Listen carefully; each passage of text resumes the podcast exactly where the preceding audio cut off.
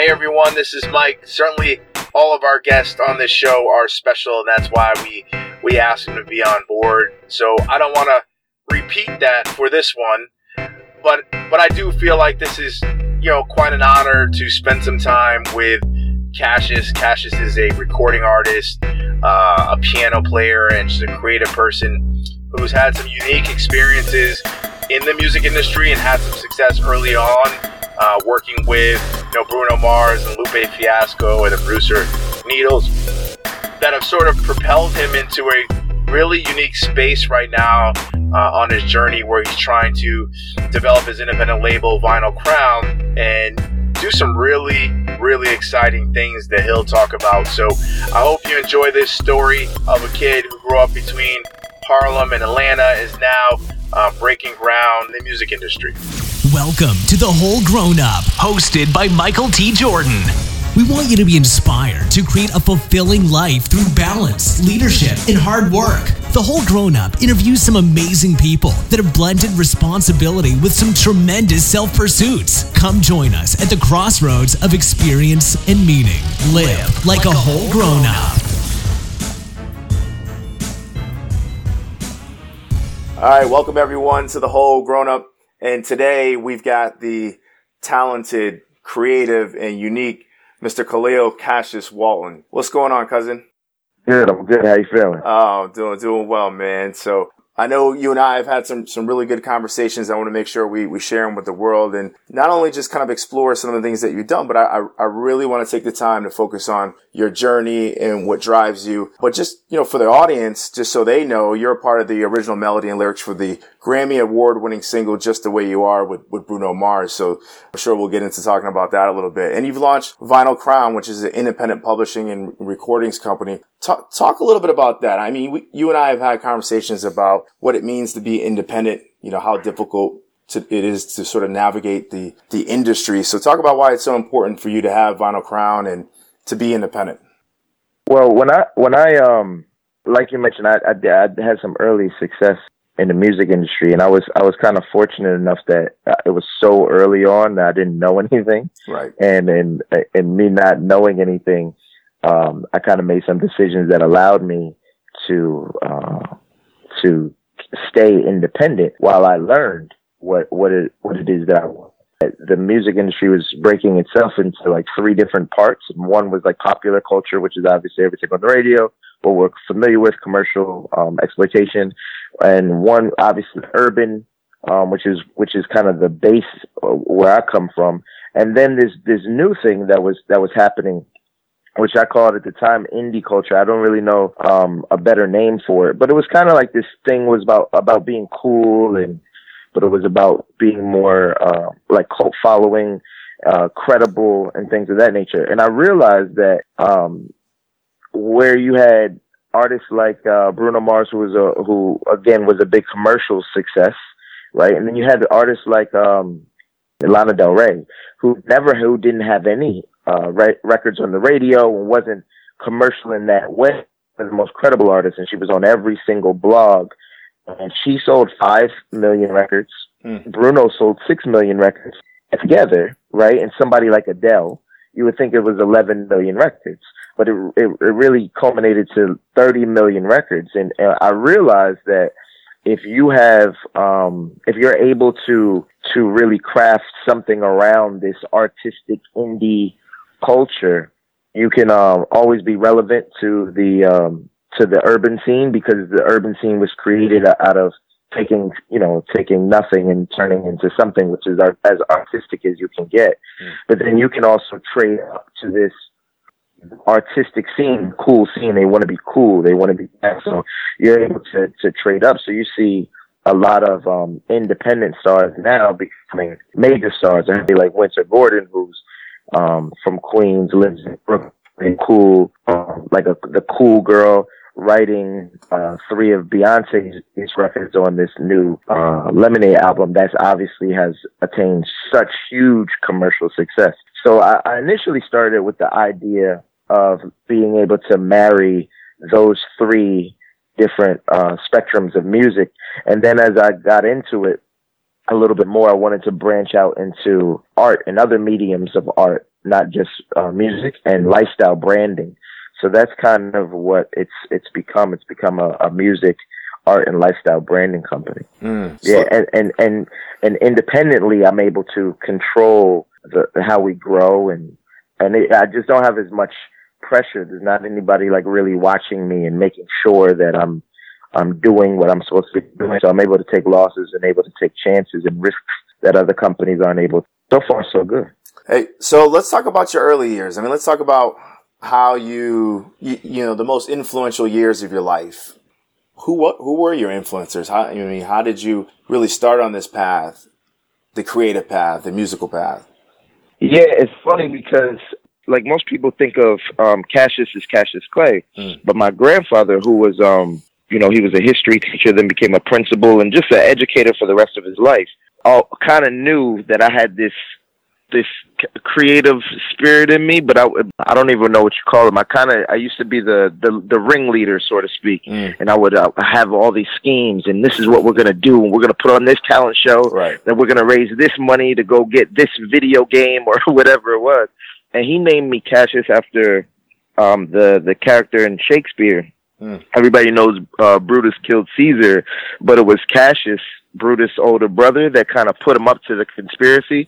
So he he used to always say I was the ringleader of the conspiracy, and um and named me Cassius for that. And I, I think he, he you know he was he was one of I've never I've I've never met anybody who was as um had such a presence. Like my grandfather had like this presence about him. We weren't we we definitely weren't rich, but he was um you know he was such a decorated man. He was one of the first uh, African American Board of Education members in Bergen County, which is historically known as one of the leading counties in education in in, uh, in the country. It was the birthplace of of integration, voluntary integration in the country, and he was just this this you know this prestigious black educator, and I learned from that, and I and he taught me to even without saying, he kind of taught me to seek out other mentors. Hmm. So when I um I think when I moved to Atlanta, I moved to Atlanta young, probably 12, 13, Mhm. and I um I attended this this uh you know music school. It wasn't it was it was a it was a public school, but it was just known for its music program. Right.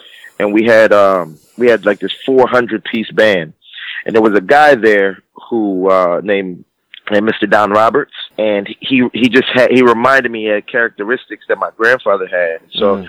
I just kind of asked him a bunch of questions, talked to him a lot, um, did my best to stay around him, and my senior year I ended up being a drum major, which is one of the you know one of the six people at the at the school who leads the 400 piece band, and Wow.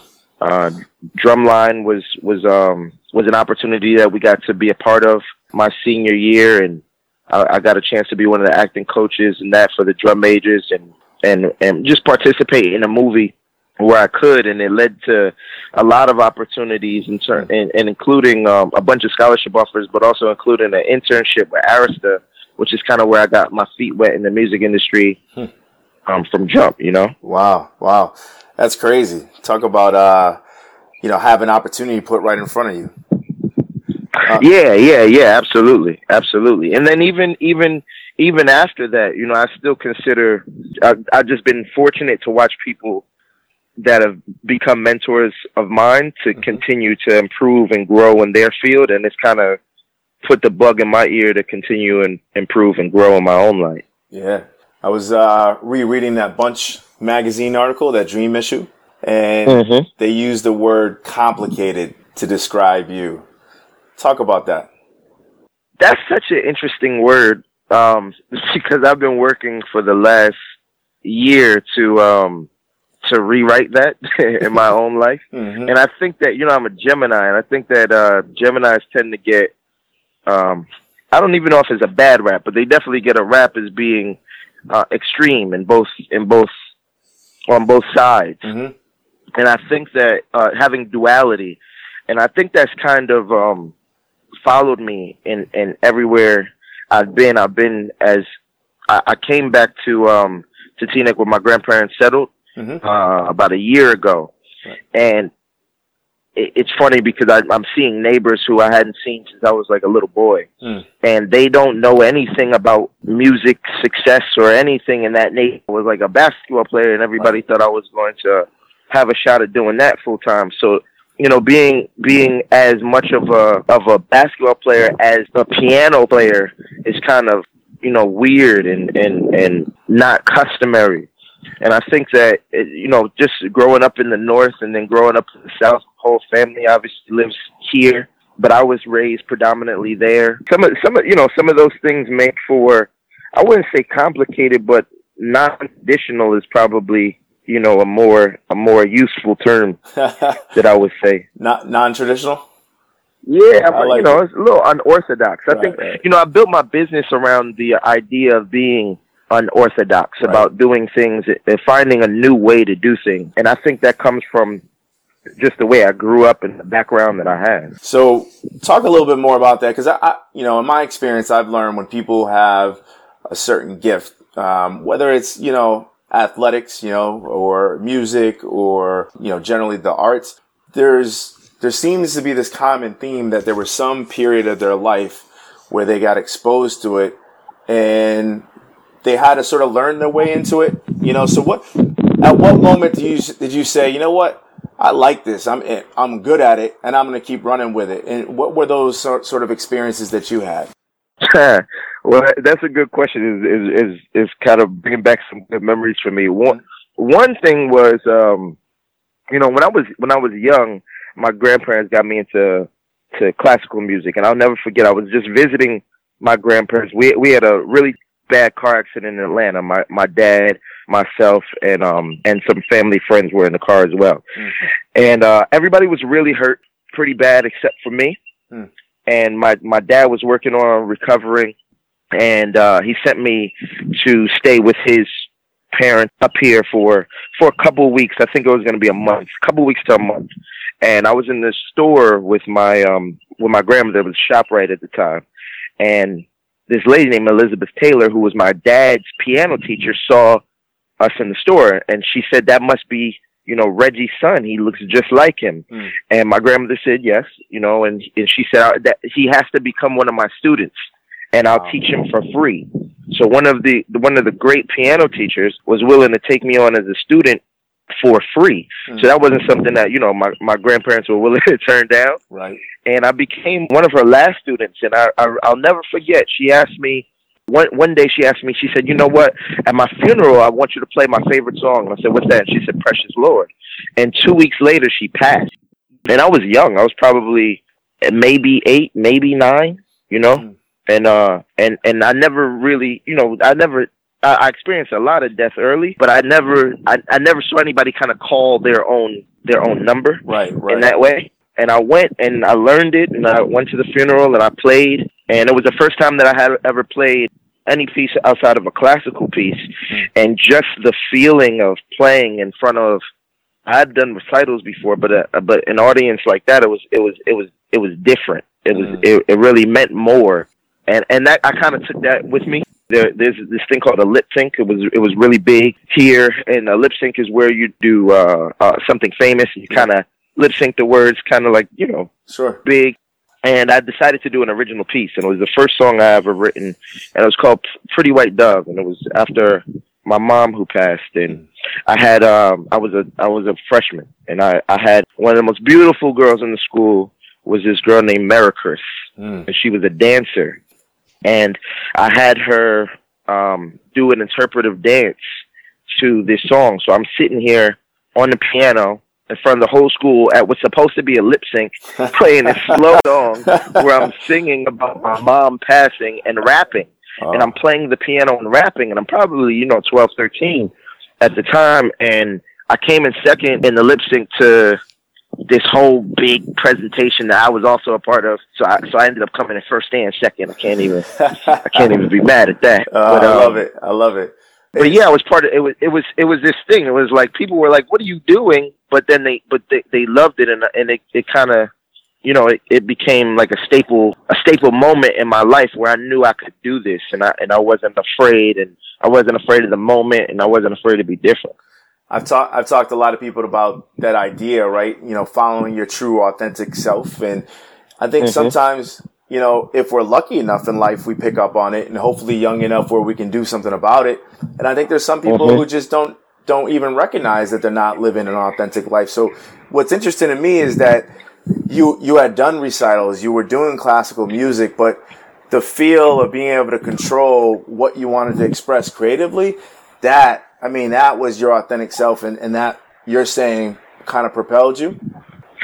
Yeah, I think I think um you know that's that's a that's a really cool um look way to look at perspective like your authentic self. I haven't heard that too mm. often, but I do agree with you. I agree that there are things that are really truly you in your purest form. Right. And I think that um I don't know I don't know if it's so much creating that was that was my purest form. The I loved the ability to be able to bend perception mm. and emotion.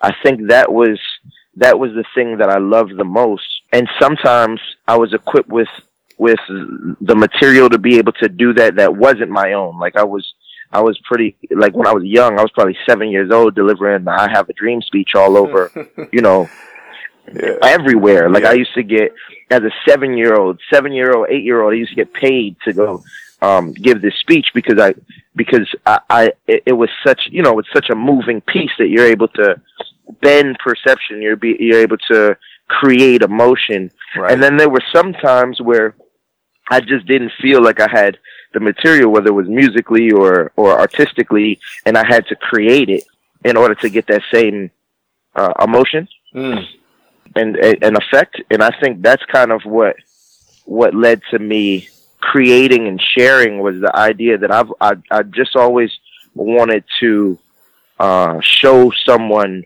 that something was possible that they didn't think was possible, mm. or or that there was a depth within themselves that they could reach that they didn't really think that they could reach. Mm. And um, I, honestly, I think that's kind of what's led to a lot of the decision making that I've made, both as a, a, artist and a creative, and as a and as a businessman overall.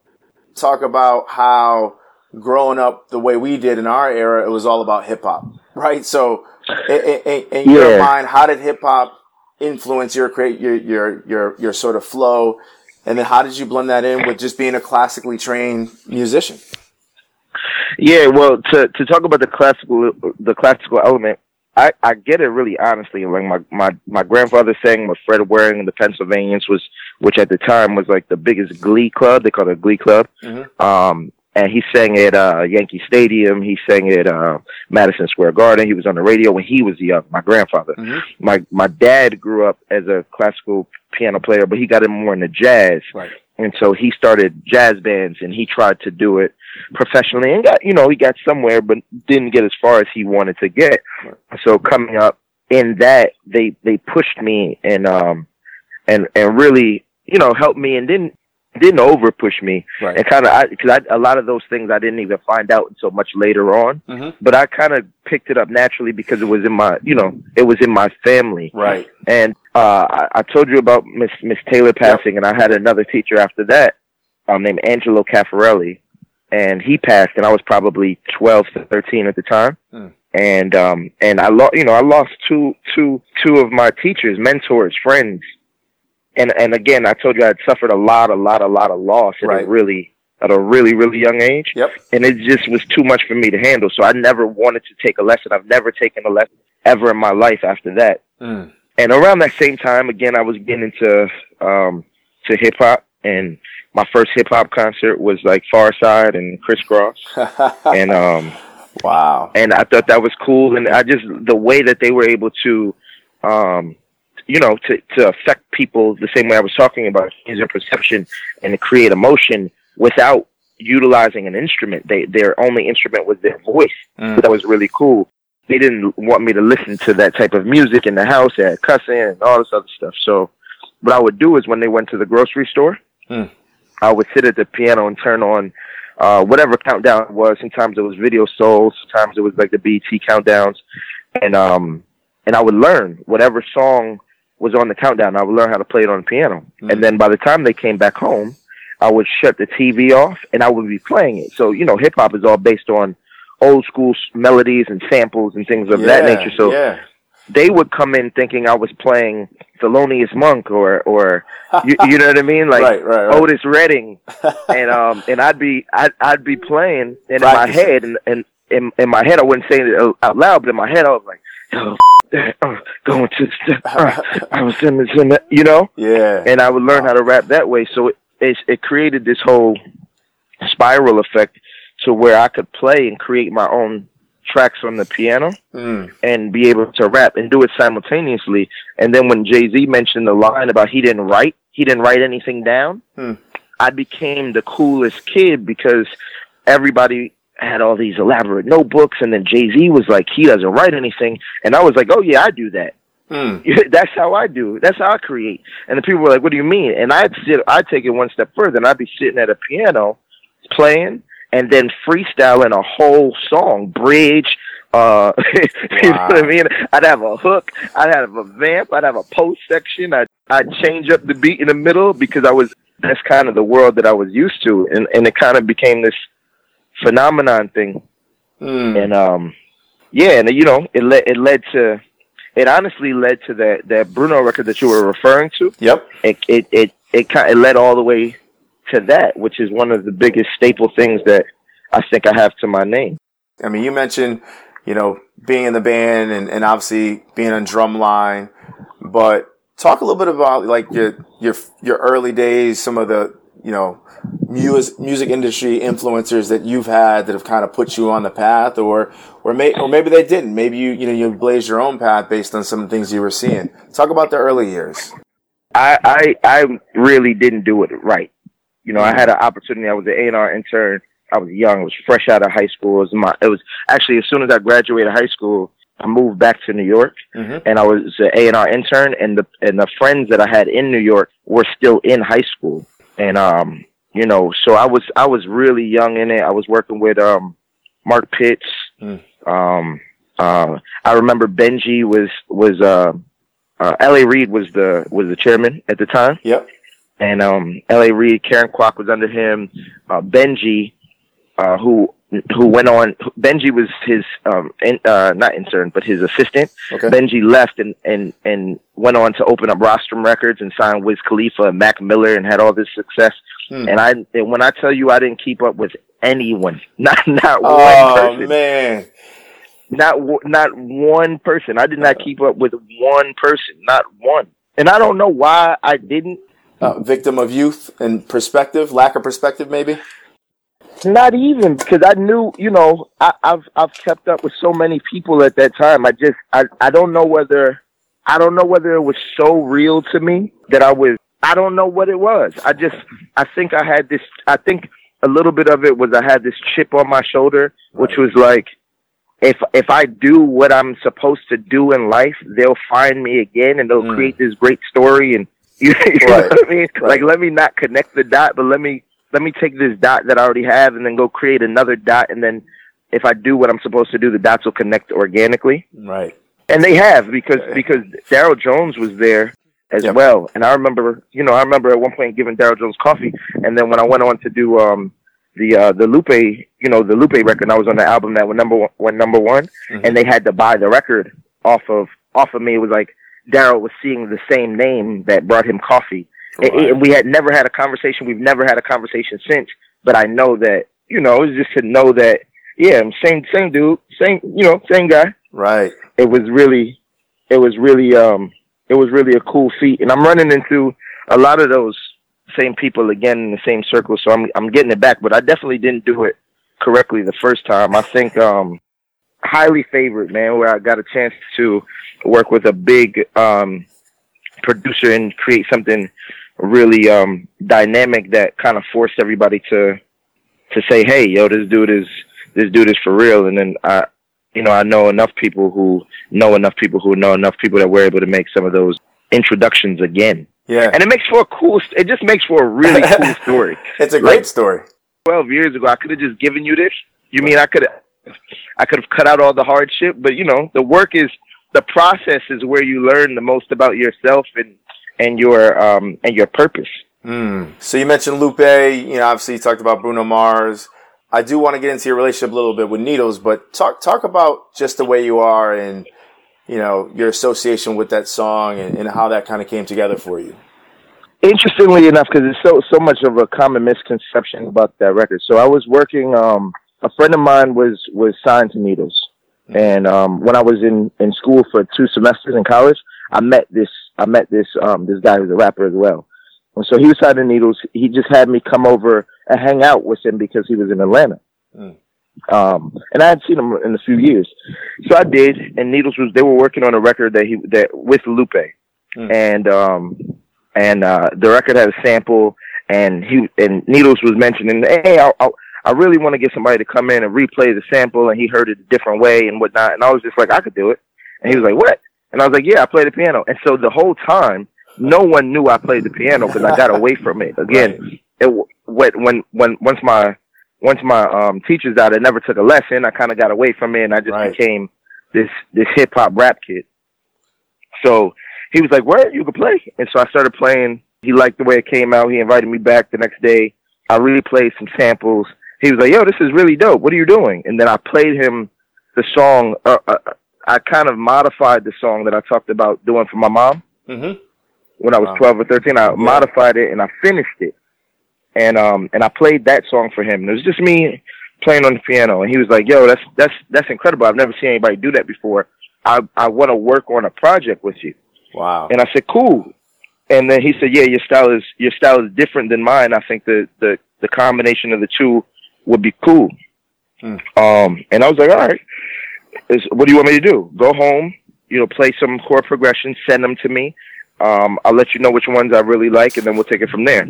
And the first thing I did when I went home was this one chord progression that I played. So I kept playing this loop over and over and over, almost like a sample, yep. except I was playing it live, right?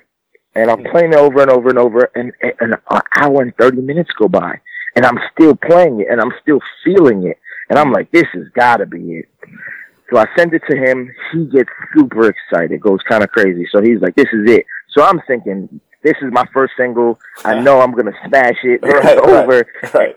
And I was taking my time. I was like, all right, I'm gonna take my time writing it. It's got to be perfect. Blah blah blah. Uh, next thing you know, he calls me and he's like, yo. I know this is supposed to be your record and all, but you know, Lupe really needed a record, so I sent it to him. You know, what do you think? And I'm like, what do you mean? What do I think? No, right. you know what I mean? Right. Like, no, my this joint. This is this is my joint. Yeah. And he was like, well, you know, we, you could do this all over and over and over and over again. If you're able to do this for, um, a big name artist, you get more recognition, all, all the things that you would tell somebody uh, to give up their, what they wanted, right? Mm-hmm. And I said, you know what? But it made sense, and and and I realized I could do it over and over and over again. Right. So, um, so we did, and then I, I envisioned, I envisioned like Chris Martin on it, because if I if I was gonna do a song, I would want to do it with Chris Martin. Mm. And so I, I, I had, um, I had a bunch of writers come in because I didn't write. I had a bunch of writers come in, but nobody really like nailed it. Right. And so one day this guy was in there and he was, he was, uh, he was coming up with something that was just completely opposite of what I thought it should be. And so I got kind of frustrated and was like, no, it, has got to be something like this. Mm. And then I, I told him, I told him what to sing. He goes in the booth and he sings it. And then, um, you know, I come back out and Needlz is like, eh, I don't know. And I'm like, nope, that's it. that's it. Yeah. I'm telling you, I'm telling you, this is it. I feel it, right? And, um, and they send it in and, uh, the, the label that Lupe was signed to didn't have Chris Martin, wasn't going to go pay Chris Martin his fee. So they mm-hmm. just put their variation of Chris Martin on the record, which was Bruno. Hmm. Um, and then one thing led to another. And four months later, it wasn't, it was no longer Lupe's record. It was, it was Bruno's first single. Wow. You know, I don't know how that happens. They changed, they changed a few things in the, in the hook that I wrote. They wrote verses to it because I obviously I thought Lupe was going to rap. Right. Um, so I didn't write any verses to it. And, and I, essentially I just created the, the idea for the song. Um, the, uh, the melodic structure for, for the the chorus, some of the words for the chorus, and then all the piano parts. Wow. Um, So, what was it like, man? I mean, having the experience of being at the Grammys, you know, realizing that you know you had a major contribution to that song. I mean, what what was that experience like for you? You know, I, I'm I've never been that guy, man. I Yeah. just never have. Right. Um, the the year the year that just the way you are won a Grammy, I didn't go. I Mm. was literally I didn't even watch. Mm, I was just at, at at home chilling. I'm just not that guy, right. you know. Um, I, I went the next year hmm um because it was up for it was nominated for a couple things and and the Lupe album was nominated because I, I ended up being on the Lupe album for a different song. Right. And so the Lupe album was nominated for um for an award as well. So I went that year. Um I lost to Adele and Kanye, which aren't bad people to lose to, I guess. Not bad at all. If you're gonna lose Right. if you're gonna lose, you might as well lose to the best. No doubt. And um and then um yeah, I, I never really cared to go back. I never I, I just I've never really been that guy in that way. I like the networking um opportunity. So when I, I do go out to LA to network that week and just hang out and show my face. I told I told Needlz this year. It's funny. Like every year I go to the Grammys, the Grammy week. Mhm. The first year I remember we we went to the mall and we bought like outfits and just for that event and da da da. And then every year I've I've I've dressed worse. you know, I think like I think this year I wore the same thing I had on the day before Wow. didn't get a haircut, nothing. And and every year I dress worse, and I feel like I my life is so much better. I get so much more. Um, um, I get I get so much more done. right. I feel like I get so much more attention. I, I don't know what it is. I think it's just Well, because you're being yourself. You know, talk getting back to being your authentic self. So yeah, yeah, yeah. And you can see, and when, and when you're not concentrated on all the extra things, you can kind of see the nuances. So you see the people who like, oh, that person just bought those shoes yesterday. Right. And so you know what I mean? Right. Like so you so so they're they're so worried about somebody stepping on them that they can't even recognize what's happening around them. yeah, it's it's, it's their it's their uniform. I mean, you know, it's you know, every morning I wake up, I put a suit on, and it's my uniform, and I automatically you know become you know work mic, business mic, but at my authentic self, right? If I'm just hanging out, I'm not I'm not wearing that. So I think you know maybe the clothing reflects just sort of the state of mind you're in, you know. So or maybe that's what it reminds Yeah. you of, and that's what people are attracted to. So Yeah, and, you know, I, I realize, I recognize. I think as I get, as I get um more into real art, and and more of my friends become high level artists, that I, re- I recognize that there's a difference between like um uh there's a difference in taste. right, So it doesn't matter that that you got something brand new or or that it has this name that's reflected behind it because you can have your taste level is is is seen in other in so many things. It's about it's about clothing and it's a, it's also about like how you how you wear the clothing, but it's about it's about the people that you choose to associate yourself with, and the people who are you know with me, like we talked about Vinyl Crown a little earlier. For the most part, everybody who's with me has been with me for the last five, six, seven years. Hmm.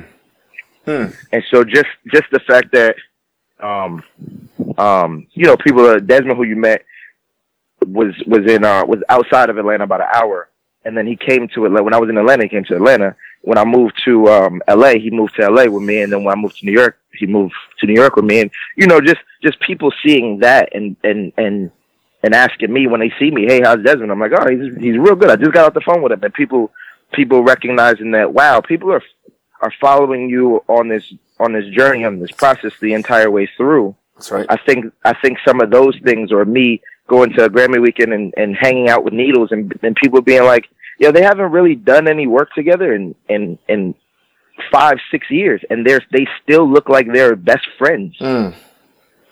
Mm.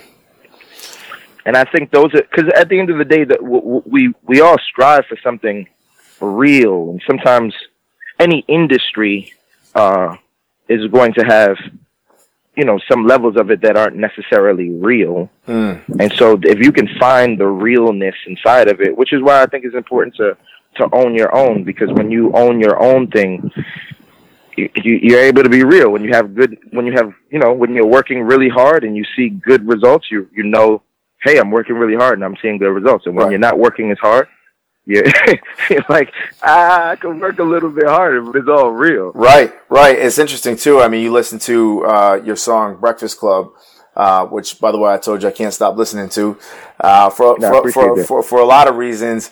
I mean, you have, and I want to talk about what this single means for what you're currently working on too. But um, you decided, I remember we, we, had this conversation a while back about Dame Dash's interview. Decided mm-hmm. to, to use it on the front and the back end of that song. Talk a little bit about what that meant to you to use that and, and, and you know, what you were trying to say by that. And, um, and then also talk about the song.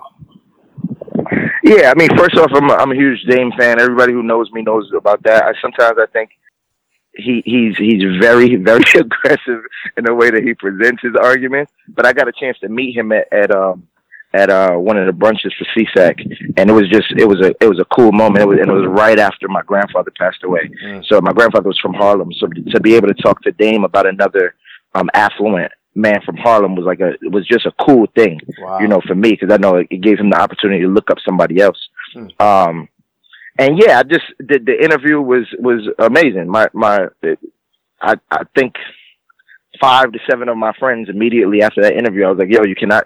It's over. Work is over. like, like, tell me what you want to do, right. but that nine to five shit is done. It's right. dead. We're we're out. We're right. not. Nope. You can't go back. My girl, um, never went back. She started her own company and, and is and is really starting to grow. So every, you know, I think it was a huge interview for from a motivating factor. It was also one of those things where Dame hadn't put out a record. He hadn't he hadn't been famous technically or relevant in that limelight in a while, but he said so many things that were truthful and that really struck a chord with people that immediately he blew up again um, after that interview. And it's just kind of the power of truth and, and he changed people's perception mm. and he created emotion all inside that interview. And so when I, um, I wanted to put out a record to say I was going to put out a record because I, I, you know, I'm pegged as a perfectionist who I have all these amazing things, but I never share it with people, and mm. and that's kind of true. you know what I mean? So I wanted I wanted to let people know that this year I was gonna I was going to um, open up and share what I've been creating and what I've been working on inside the vault. And it was the first thing. It's not like a single. I'm not shooting a video. I don't want it to be on MTV. I didn't even really promote it to anybody outside of friends and family. And I'm very fortunate that people have caught on to it and it's doing really well on SoundCloud. Mm, sure. But um, ultimately, it was just something I wanted to say. Hey, this is what I stand for. Like I'm, I, I, I love, I, I'm, I like I remember when it was about being witty and you had to be not just good, but you had to be great at your craft. Right. And you had to say something and you had to say something that I'm, I'm sure like the, if, if you listen to it a hundred more times, you're going to hear something that you didn't hear in the first hundred listens. I'll tell you what and I that's going to catch you. Sir Arthur, what was, your, what was Con- your line? Sir Arthur Conan Doyle. I, yo, I am not going to lie. I had to go Google it. I'm like, Sherlock Holmes. Okay. All right. oh, when you. I say yeah, Holmes. Yes. Yes. Yeah, the yeah, Holmes. See, see, that's that's something. I'm I'm so glad you caught that because because yep. I think you might be the only person. But I know, I know that. that but it says a lot about the you Jays too, of the world, the you Nas's of the world, they the the Andre three thousands of the world, they catch that. Yep. And, and you know, the Mike Jordans of the world, they catch that. Uh, here we go. Here we go. Yeah, I was like, listen, listen to him, man. Sir Arthur Conan Doyle. Let me just Google that real quick. Make sure. Yep. Okay, I got it. All right. Now I can continue on with the rest of the song. So I was like, yeah, yeah, yeah. Writing classics like Sir Arthur Conan Doyle. That's yeah, right, Holmes. Right. Turn up my gears on. Writing classics like Sir Arthur Conan Doyle. So yeah, Holmes, I'm turning my gears on. I just wanted to say, hey, this is this is the this is the level I'm doing it at. And it's funny because um, we're so used to a society where people are putting out a first single and their first single is supposed to get grab the entire world and get everybody to listen to them. You know, Meghan Trainor's first song was all about that bass, and that was like the big song, and then and then you get smaller and smaller and smaller from there. And um, and this just wasn't that type of record. It wasn't mean. It wasn't meant to be a single, as in this is the single thing right. that I want to put out to grab the world. It was just the single thing that I'm willing to put out this week. Hmm. That's and, and um, you just got them all in the vault, huh? Yeah, yeah. I'm, I'm gonna hurt a lot of people's feelings. That, that's that's that's.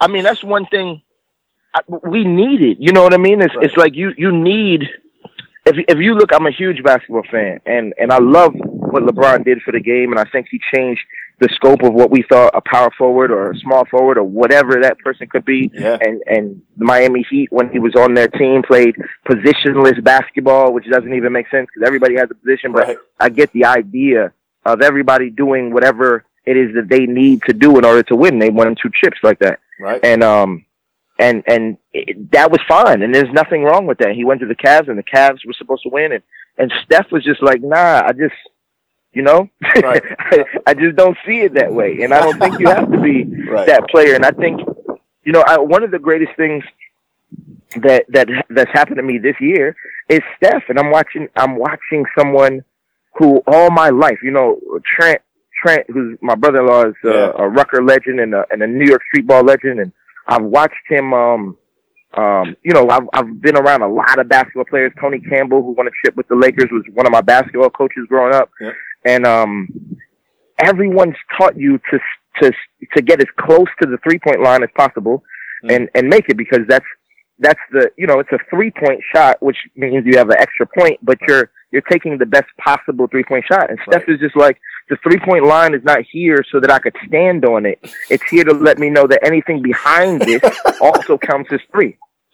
And it's and, and just changing that perception, defenses don't know how to don't know how to respond to it because it's not the it's not what people have been taught Right. and it and it just goes to show that uh, all of our habits and and and the way we think about the way we see the world, a lot of those things are taught.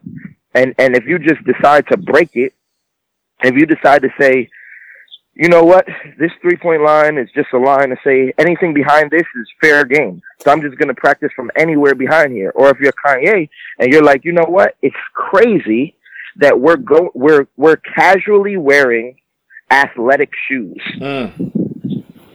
that that that concept is such a small concept, but these are athletic shoes, and we're wearing them casually. Mm. So I'm not going to do that. I'm going to create a line Mm. of all casual shoes, In the world, every man in the world, when they're dressing casually, should wear these casual shoes. Wow. And and the phenomenon of Kanye shoes is is what it is because he just chose to see society in a different way. And so I'm I'm uh, with these records, with with the records, with the movement, with the um, the vision. We're going to push the boundaries on the way you see um, culture, the way you see black culture, the way you see a black man, Mm. the way you see um, like your your image of what teamwork looks like, your image of what individualism looks like. You're gonna see we're we're trying to break the boundaries of what all those things look like. Ownership, independence. We're we're kind of changing the meanings not of the words but the association of the words as it pertains to young people in our in our young urban culture. Mm. You know, if you, you know, it, it's rare for people to sort of take that perspective and go down that road less traveled. I mean, you, you talked about Stephen Curry. There's people out there that say he's ruining the, great, the the game. I mean, I don't agree with that, but it's because he's challenging the status quo and he's, you know, he's not bending the rules. He's taking advantage of the rules, and I think that a lot of fans have been born out of that, but a lot of a lot of hatred has been born of that as well too.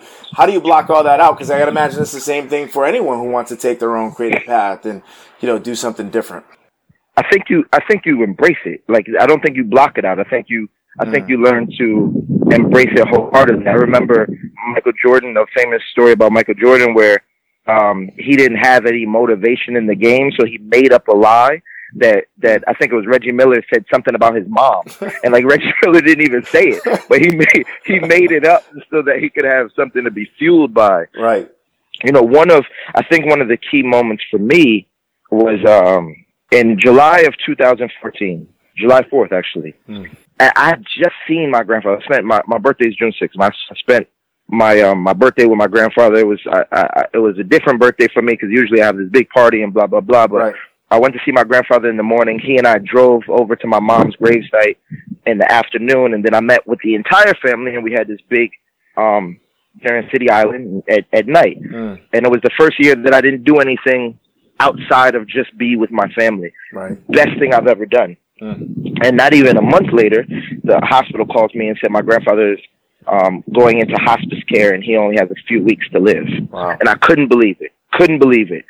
Um, I was in the middle of doing a a deal at the time with a producer that I had signed, um, where we I was taking his catalog to uh, a third party to get them involved, Mhm. and uh, we hadn't had any records. I had I had the I had uh, carried the deal for about a year um, at that time, and I was just trying to get more help Mm. for that for that particular thing. And two crazy things happened. Number one, I went and sat down with my grandfather, and and um, he wasn't eating, so we made sure that there was enough family around him. He didn't want to tell anybody. Nobody knew that he wasn't feeling well. So we got family around him. We got him better, and he was able to go into a, a rehabilitation center where um, we had great conversations, ten hour conversations. We Mm. spent the whole day together. We talked about everything from integration, and we debated that to to um, uh, intellectual property versus versus physical property, and we debated that. Just all these great conversations. Mm. And in that time, this deal was carrying on and carrying on and carrying on, carrying on, carrying on. Ended up being that my grandfather was um was able to go home. He was released to go home, and that's all he wanted to do was be able to get home. You know, and you know he was tired, and he was he was ninety, so he had lived a full, full, full life, but he just wanted to be able to go home. So he gets home, and at the time, I'm in the midst of a deal. Two types of deals. One deal where I'm giving up a percentage of uh, 50% of the business that I have to this third party company. That's the most customary deal that everybody does. Right.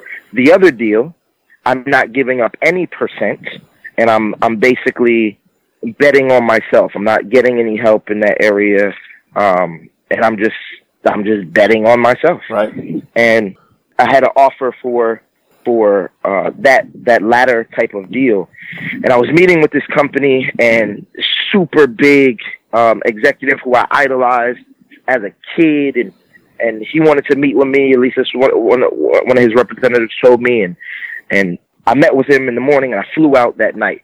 And by the time I got to my grandfather, he wasn't in a position where he was able to talk anymore Mm. and I was so sad because I felt like, you know, I, I had I had robbed him of the opportunity to tell me one last thing because I had gone and sought after Right. and chased this deal or whatever have you. Yeah. But it did give me an opportunity to talk to him because he could hear me, Hmm. and I thanked him and I and I and I and I prayed and I sat there. And, and we just were in silence for hours, and, and on that Monday, my grandfather passed away Wow. right? And I was with him. I was with him. I was by his bedside, and he was home, so he was comfortable and he was happy. And and um and then the next day, I was faced with these this big decision: do I do I keep this deal a hundred percent as a independent uh, black-owned company with no records, no placements, no records on the radio, nothing, and just and just take my chances, or or do I give it up? You know, maybe take an override and and and allow a company who this is what they do to continue to do it. Sure. I have to. I have Yes. to. Yes. I have to leave, you know, and, and not only for me, but the other individual who, who the producer who I signed, he, he, he, I believe in his talent so much and I want his kids to have full control of whatever records that he creates in his catalog. And, and I ultimately made the decision to keep it. Mm.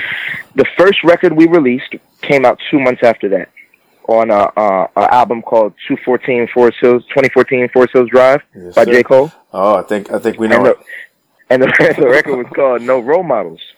And it was so crazy because like a record called No Role Models when I felt like the you, you know what I mean? It was just it, how it was it was like it was like him speaking to me, Mm. right? And the record was called No Role Models and and we were we were v- really excited about it because on the record we felt like it had the the commercial commerciality that could win and and we went I don't know December December 9th it came out. We went from December. The first time anybody told me they heard it on the radio was September the following year. Wow.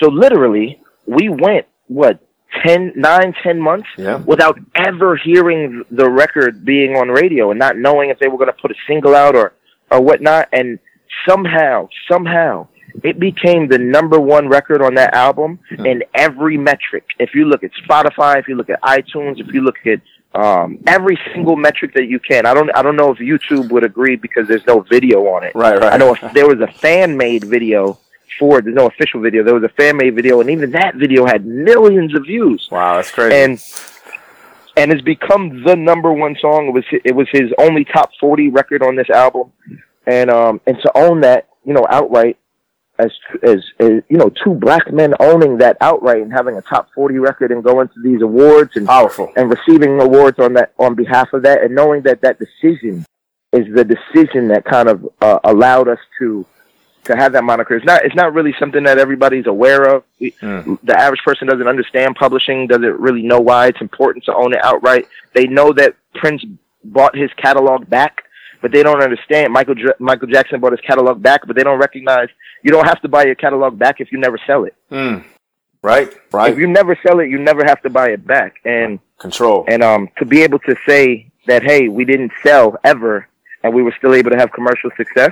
Not once, you know what I mean? And it's Right, not right. one thing, but just the way you are is one of the biggest records in the last ten years. Is it's to be able to own those records um outright for for the percentage that we hold is is I mean it's it's groundbreaking. no doubt. No. So, so what's next for you? Um, th- uh, the next thing is we're just going to push the the recording side of the industry. I think we've done a good job of the publishing side, which is like the back end stuff, and I think it's it's important at this point in time. I've I've I don't know. I just decided that uh, we need more examples. We need more role models. We need. I mean, Kendrick is is is is an amazing example coming out of Compton. I was just in LA last week, and um, you know, he's he's he's done a lot. You see a lot of people who are who are impacted by him. And J. Cole for Fayetteville, he's he's an amazing example. I think that um it's just time is we just need more. Right. You know, we just need more people who are who are examples. I, I, I speak to a lot of people who are in my organization don't come from like one place. They're not from Compton. They're not from Harlem. Right. A lot of people in the organization are implants from somewhere else. They spent half their life here. They spent half their life here. They traveled. Their parents moved around a lot. They were military kids. They don't identify as much with the person who's like, yo, I put on for my hood because Right. they moved around so much that their friends have, you know, they, They don't- they, they their, have their friends have changed. Right. They, Right. they haven't stayed a, around uh, in one place long enough to have those long term friendships like that. And we've become our own little family and our own little um, clique, our own little block, if you could. Mm. And um, and I just think it's time for for people who are in that in that position to be able to stand up. I think it's time to show a new a new level of black ownership. I think that um, it's it's it, it, it's crazy for us to ask um, Jay Z and Diddy to be our only examples for the rest of our lives. I think Mm. it's you know what I mean. I think it's it's it's it's selfish to be like, hey, you know what? We're gonna sit lean and and, and do all these drugs, and you guys go be the responsible examples for our community for the rest of the world. And it's like, nah, I'm not. I, I want to. I think it's. I think people need that. They need to see a new example. They need to see uh, uh, a black man who, you know, is is is not um is really black. like you know what I mean? Like is really like a low key like is a nigga.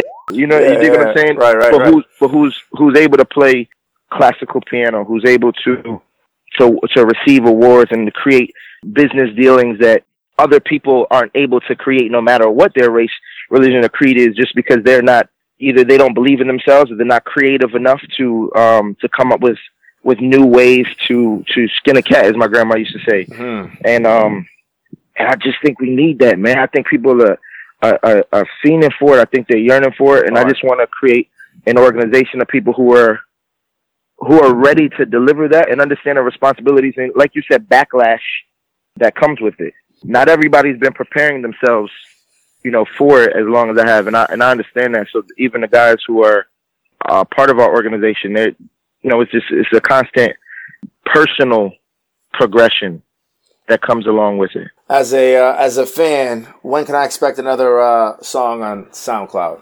Uh, so w- one of my partners is in the process of building a studio, and building people always think of like, oh yeah, he had some people come over and you know pay for labor, and and and I mean like he he literally put the framing up himself.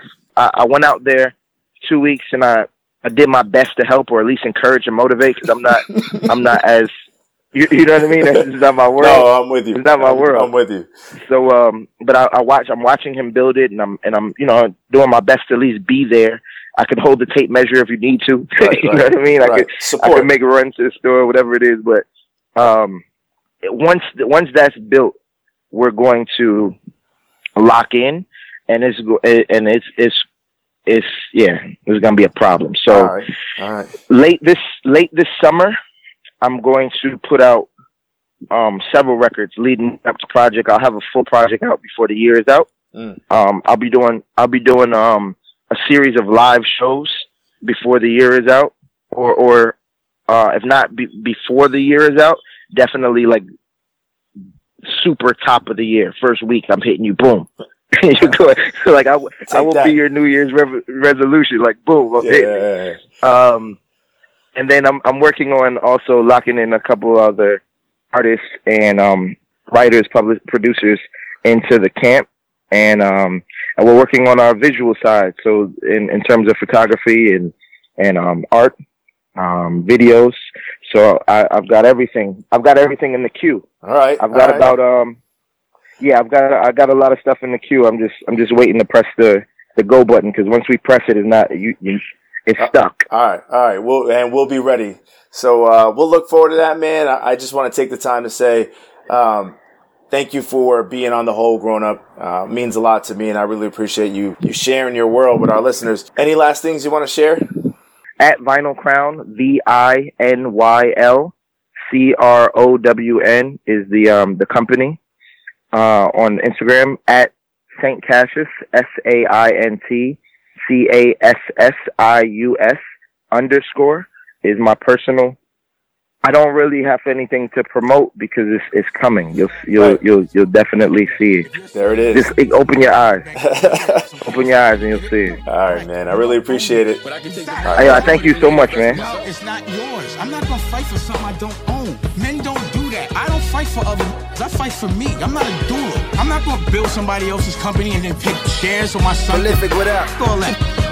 I pop Molly and rock time for it. my bow tie is black. In good fashion, I clothesline rappers who clothesline rap. And I'm spitting sicker than a monster in the frozen tundra. My double entendres will leave you shaky like you handle. While I'm whipping in my bands and you still skating in your Honda. No, we're not the same partner. It's something you never conjure. It's ludicrous and not put me at the top of your list. Thanks for tuning in to The Whole Grown Up. For more information on today's show and other episodes, please check out thewholegrownup.com. Be sure to leave a review on iTunes and follow our social media handles using at The Whole Grown Up. We'll see you next time. And remember, continue to make your story and develop a complete and whole version of you.